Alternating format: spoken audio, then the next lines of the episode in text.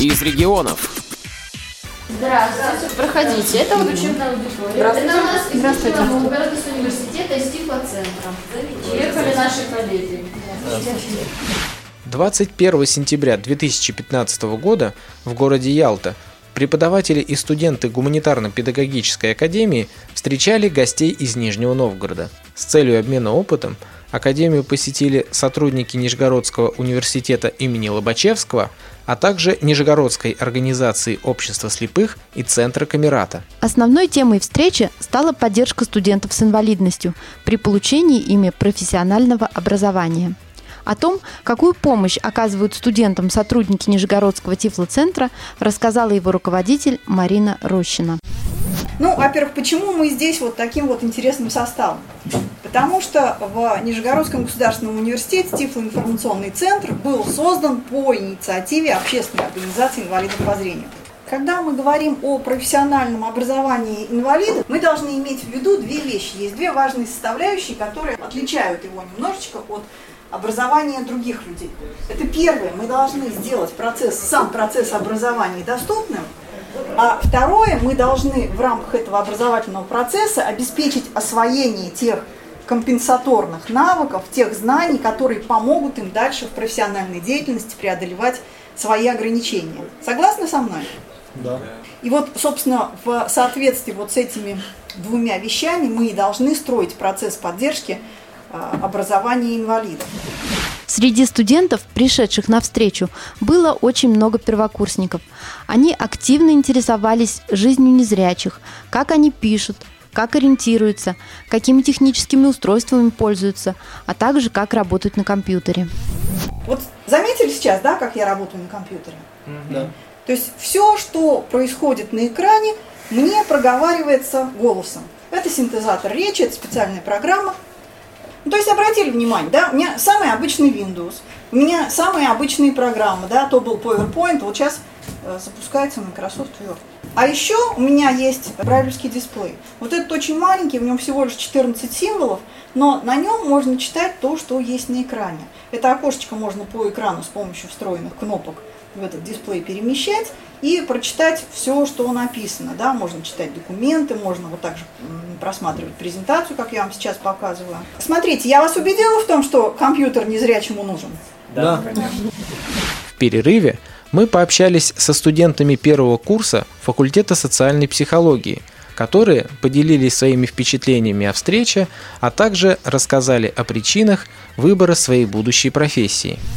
А, Добрый день, меня зовут Максим, я учусь на социальную педагогику в городе Ялта. Меня зовут Сак Антон, я его одногруппник, тоже учусь на первом курсе социальной психологии и педагогики. Как вы выбирали эту профессию? Вы знаете, очень нравится помогать людям, очень нравится контактировать с людьми, э, интересует перспектива и развитие в будущем как психолога профессионального, может я потом еще доучусь на практического психолога. Э, В общем, очень интересная тема для жизни, как вот я выбрал себе и считаю, что мне это подходит.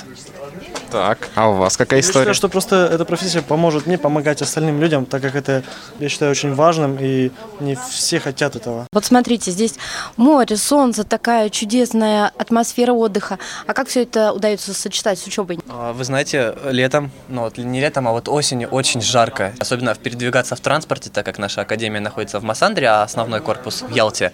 Передвигаться в транспорте по пробкам, ну, очень сложно. Сегодняшняя встреча, а, что-то вы для себя узнали новое? Да, мы узнали, мне кажется, очень много нового, так как мы не думали, что слепые люди э, настолько углубились в помощи, ну, Информационные Ну, технологии, да, да, ну, что они я- так развились в этой области, это Да, да, какая-то новизна для нас. понятия имели, что так все далеко зашло. А вот э, не в институте, а у вас был опыт э, общения с э, людьми с инвалидностью? Конечно, был. Но- Я думаю, он у всех был. Ну, Может, не столь сильно углублялись мы в это. Наверное, все мы видели, когда проезжали, а, так скажем, в, в колясках, извините меня, Да, и все Да. смотрели, так косились, особенно в детстве, когда мы были Ну, маленькие. мы просто этого еще не понимали да. в столь раннем возрасте. Смеялись, и нам мамы говорили, Что это «Н- нельзя плохо, ну, смеяться. С возрастом это все же понимается. Затем слово взяли сотрудники Академии. Они рассказали о своем опыте поддержки студентов с инвалидностью и провели экскурсию. Оказалось, что гостям тоже есть чему поучиться.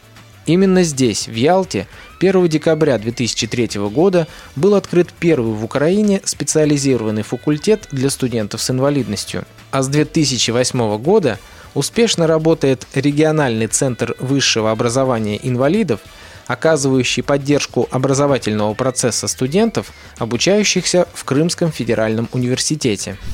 Э, Я Богинская Юлия Валерьевна, доктор педагогических наук, доцент, руководитель регионального центра высшего образования инвалидов Гуманитарно-педагогической академии Крымского федерального университета имени Вернадского. Также я заведую кафедрой социальной педагогики. И у вас э, в институте обучаются как раз студенты с инвалидностью, правильно? Э, Да, наша гуманитарно-педагогическая академия давно занимается обучением с 2003 года. Сколько всего студентов учатся? Э, В нашей академии около 4 тысяч студентов, и из них вот 65 сейчас с инвалидностью. Из других регионов э, России есть ли у вас студенты? Пока нет, потому что ну, мы только вот второй учебный год начинаем в рамках именно российского законодательного поля. Но когда мы были в, украинском пространстве, и очень много было приезжих с различных регионов Украины в силу того, что мы курортный регион, что здесь еще климатотерапия позволяет. А Студенты могут посещать Никитский ботанический сад, и ходить на экскурсии, в походы, то есть купаться в море, получать оздоровительные процедуры. Это огромный плюс. Но сейчас мы пытаемся в рамках и сетевых программ образовательных наладить сотрудничество с российскими вузами э, по обмену студентами, хотя вот кратковременные такие мобильности. э, И планируем в дальнейшем, конечно, расширять и больше привлекать студентов частности, не только для обучения, но и для реабилитации. А на каких э, специальностях обучаются э, студенты? Сейчас у нас э, много направлений. Это педагогическое образование, психолого-педагогическое, это менеджмент туризма, история правоведения, дизайн, ИЗО, музыка. Практически на всех. Если комиссия смотрит, если действительно возможно обучение, то, конечно. С самого начала обучения преподаватели оказывают студентам всестороннюю поддержку с учетом особенностей их здоровья. На каждого студента составляется социально-психологическая карта, независимо от нозологии, где прописывается карта, составляется для чего? Чтобы дать ее потом в руки преподавателю. Он ознакомился, э, ознакомится с особенностями студента. К примеру, там медленно пишет, заикается, не слышит, не видит. Там а, а, надо э, раздаточный материал крупным шрифтом. И у нас выработалась за многие годы система, когда преподаватель обязан ознакомиться с социально-психологической картой студента. С какими заболеваниями вот студенты с инвалидностью обучаются? Больше всего, конечно, у нас это с ДЦП и нарушениями опорно-двигательного аппарата. А Потом идет меньший процент с нарушением слуха. То есть есть несколько человек с нарушением зрения, одна девочка незрячая. Как-то специально вы об- обустраиваете для них пространство учебное? Конечно, мы э, стараемся для них создать доступную среду. То есть у нас э, нет порогов, расширены двери, стоят поручни везде, модифицированы санузлы. В том числе есть кухня на том же этаже, где студенты учатся и проживают, что дает возможность им быстро, качественно готовить себе еду. Проходите.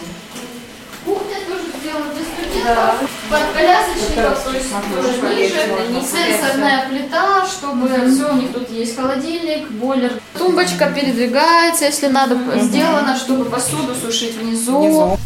Есть ли проблемы с трудоустройством? В связи с тем, что у нас вообще первый выпуск студентов был в 2007 году, за эти годы мы уже наработали опыт. У нас есть центр по трудоустройству, э, который занимается как раз-таки в том числе трудоустройством студентов с инвалидностью. Часть студентов востребована так как предприятия должны по льготе иметь определенный процент. Э, Часть студентов востребована, так как хорошо учатся. То есть у нас есть и э, чемпион Паралимпийских игр, есть у нас чемпион мира по бодибилдингу, есть великолепный художник-студент. То есть действительно есть такие звездочки, а, которые востребованы, и их сразу взяли на работу.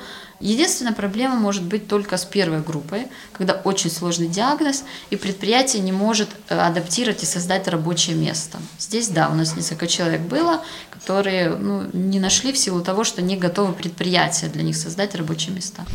Здесь у нас занимались художники, поэтому еще осталось. Но сейчас мы здесь будем делать кабинет-студию для записи онлайн-курсов. Видеолекции будут. А те кабинеты, которые вот мы до этого смотрели, вот рядом кабинет. Один у нас будет для обучения э, лиц с нарушением зрения, второй для обучения лиц с нарушением слуха, третий будет логопедический кабинет, и наверху у нас будет сенсорная комната еще. И все, они будут идти как учебные кабинеты для студентов и для повышения квалификации специалистов. Кроме учебы в стенах академии, студентам также предоставляется возможность развивать свои творческие способности и заниматься спортом.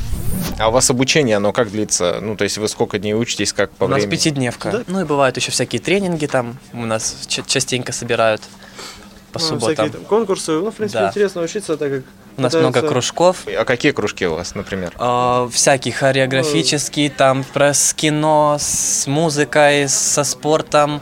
А чем вы сами увлекаетесь? Вот есть какое-то хобби? Вот, Я увлекаюсь музыкой, и э, я с- снимаю видео для YouTube. Я готовлю проект, проект, который буду развивать. Я все свободное время трачу на создание, оформление и написание сценариев для своих видео. Ну, а я профессионально, в принципе, занимаюсь спортом пожарно-прикладным и не собираюсь его бросать пока месяц. Хочу дальше продолжить. Сегодняшняя встреча с представителями Тифлоинформационного центра, какая-то польза была от нее? Конечно, а, несомненно, польза была в первую очередь в связи с тем, что это для нас новое. И так как мы планируем создать учебные аудитории по обучению э, студентов с нарушениями зрения, в том числе и незрячих студентов, мы планируем закупить оборудование, но мы даже не знаем, какое и как с ним работать. А, Я думаю, мы обязательно приедем а, в Тифлоцентр и пройдем подготовку, повышение квалификации для того, чтобы знать, как это делать. Во-вторых, тот опыт, который вы рассказали, и наши студенты, и мы в том числе, увидев наглядно оборудование, которое используется вживую, не на картинках в интернете, на фотографиях, а вживую, это, несомненно, положительный опыт, который позволит нам также расширять вот наш спектр услуг и большее количество уже брать студентов с нарушениями зрения. Валентина Царегородцева Вячеслав Царегородцев из Ялты для радио ВОЗ.